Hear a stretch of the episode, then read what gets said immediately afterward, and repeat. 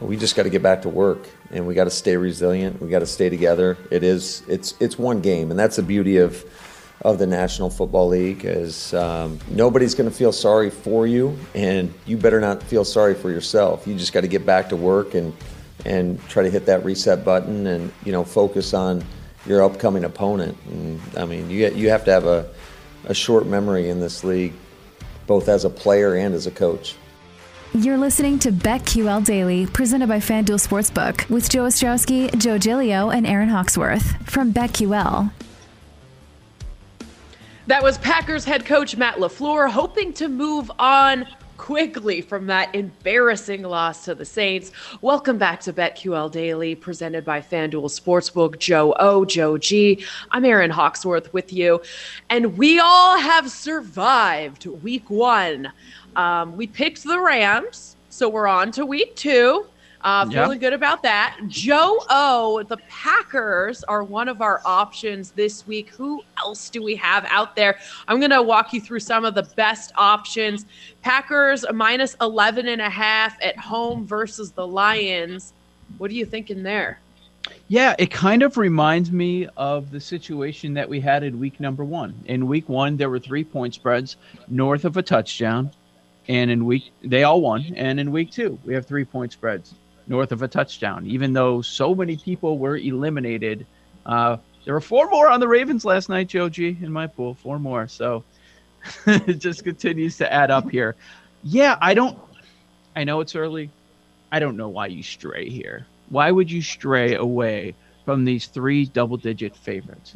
There's probably a strong case to be made on Denver as road favorites uh, they are minus six at Jacksonville. Nothing positive coming from the Jags, but I will say the Broncos are going to be one of the most popular play with the point spread. So you know they're going to be super popular in Survivor as well. Joe G, it's not seven, so that scares me off. And also, I like Denver. I'm cool with it, but I don't know. I don't. If I'm going to take Denver in Survivor, I want to take the Denver Broncos at home, not in what appears like it's going to be 99 on the real feel in Jacksonville on Sunday. Yeah, I would stay away from the Denver Broncos this week. And, and I'm not sitting here telling you I think the Jaguars are going to win the game, but I, I, I might take the Jaguars to cover. But think about the, the Broncos here. Two straight East Coast trips. Joe, we, we talked about it yesterday. I did read yesterday. They do plan a short trip home. So the Broncos were going home between Stupid. New York Denver, back to Jacksonville. You mentioned the real feel. Yeah. I just feel like that is a trap. I just feel like that is, or, or one you're sweating for no reason. Now, survivor right. picks aren't just about best plays, who's going to win. You got to read the board, right? Like if there were no other plays this week, we might have to land here. Denver is almost almost a touchdown favorite over Jacksonville. That's not the reality. There are two significant, just like staring at you, screaming at you plays here Green Bay at home off a loss against the Detroit Lions on Monday Night Football. But the other one, and, and I I understand that one. I'm not I won't go the other way. The Packers are gonna win. But the Browns, off their loss against Kansas City, get to come home and take on the Texans. And I think the Texans win makes the Browns a better play here. Texans won.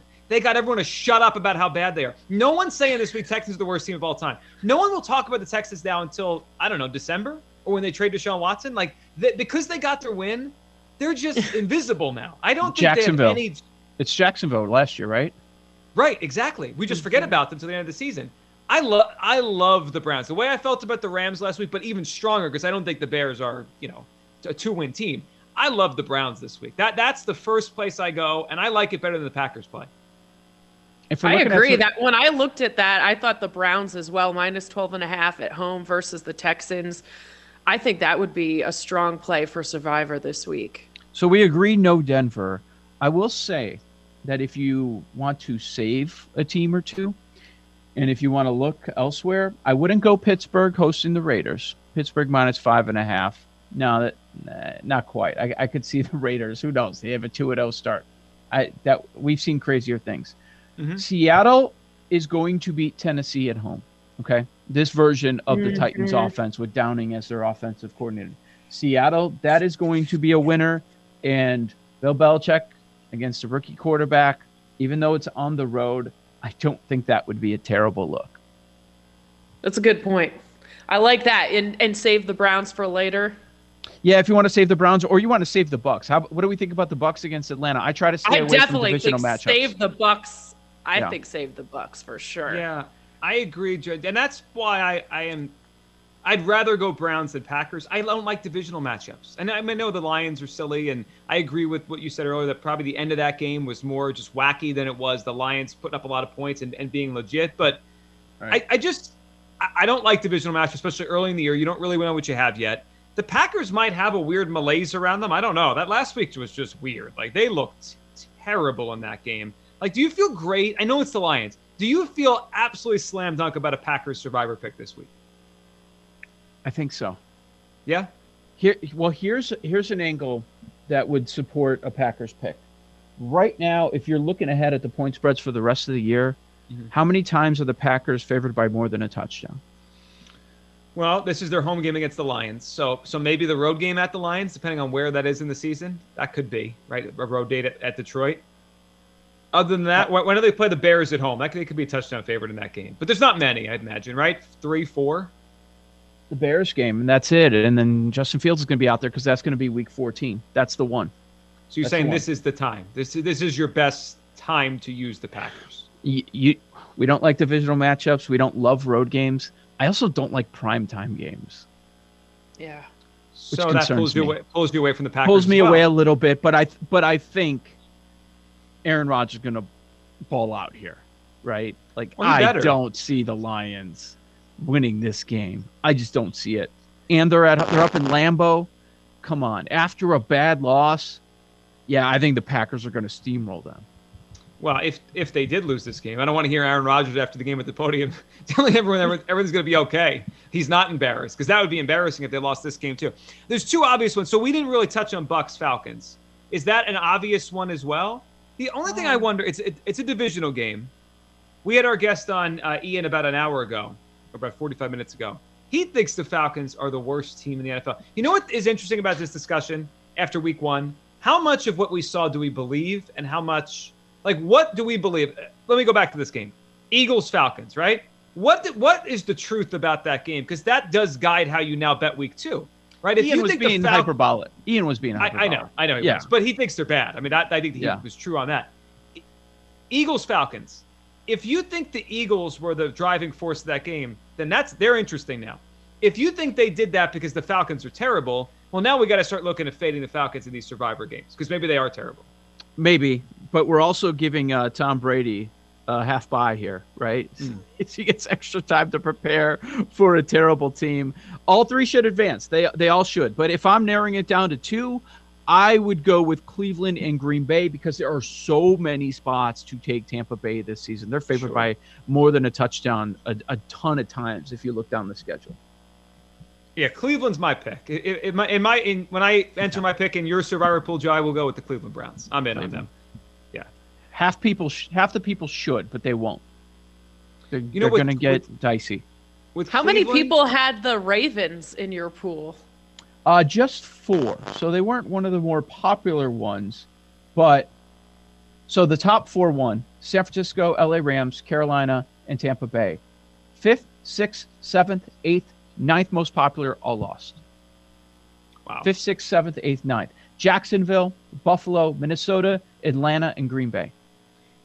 Carolina turned into a good play for those for the Survivor people. I mean, if you if you believed it and you got it right, you used them. That that that worked out.